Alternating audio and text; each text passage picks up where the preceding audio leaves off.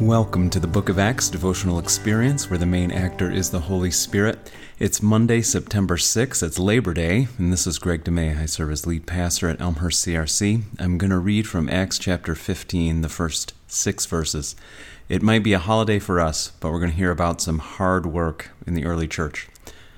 Certain people came down from Judea to Antioch and were teaching the believers, quote, Unless you are circumcised according to the custom taught by Moses, you cannot be saved.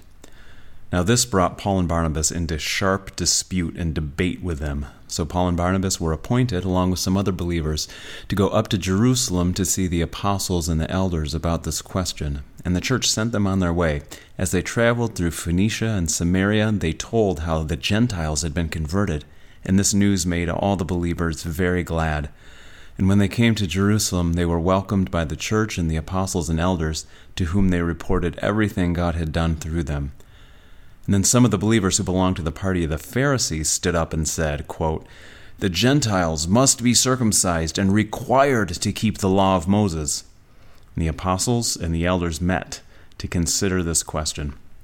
This is to be the first major brouhaha in the early church. The real controversy has to do with the continuity and discontinuity between God's Old Testament people and his emerging New Testament people.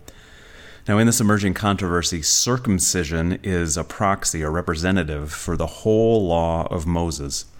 Are the followers of the way, are these new Christians going to follow the whole Jewish law? Jesus was an observant Jew, but is his way a new thing?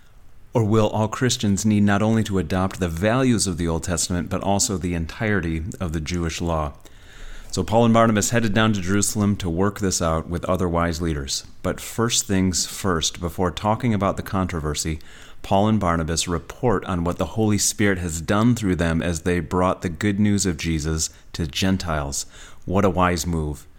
We would be in good shape if prior to working out any disagreement, we remembered and celebrated the good things that God has done and is doing.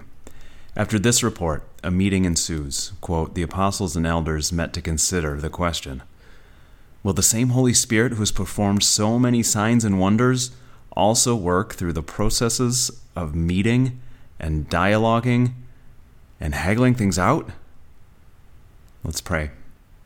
O oh God, Spirit of the Lord Jesus, we need your clarity and guidance to guide us through our current controversies. You've done it before. Do it again. Send us more love, more power, and more grace for Jesus' sake. Amen.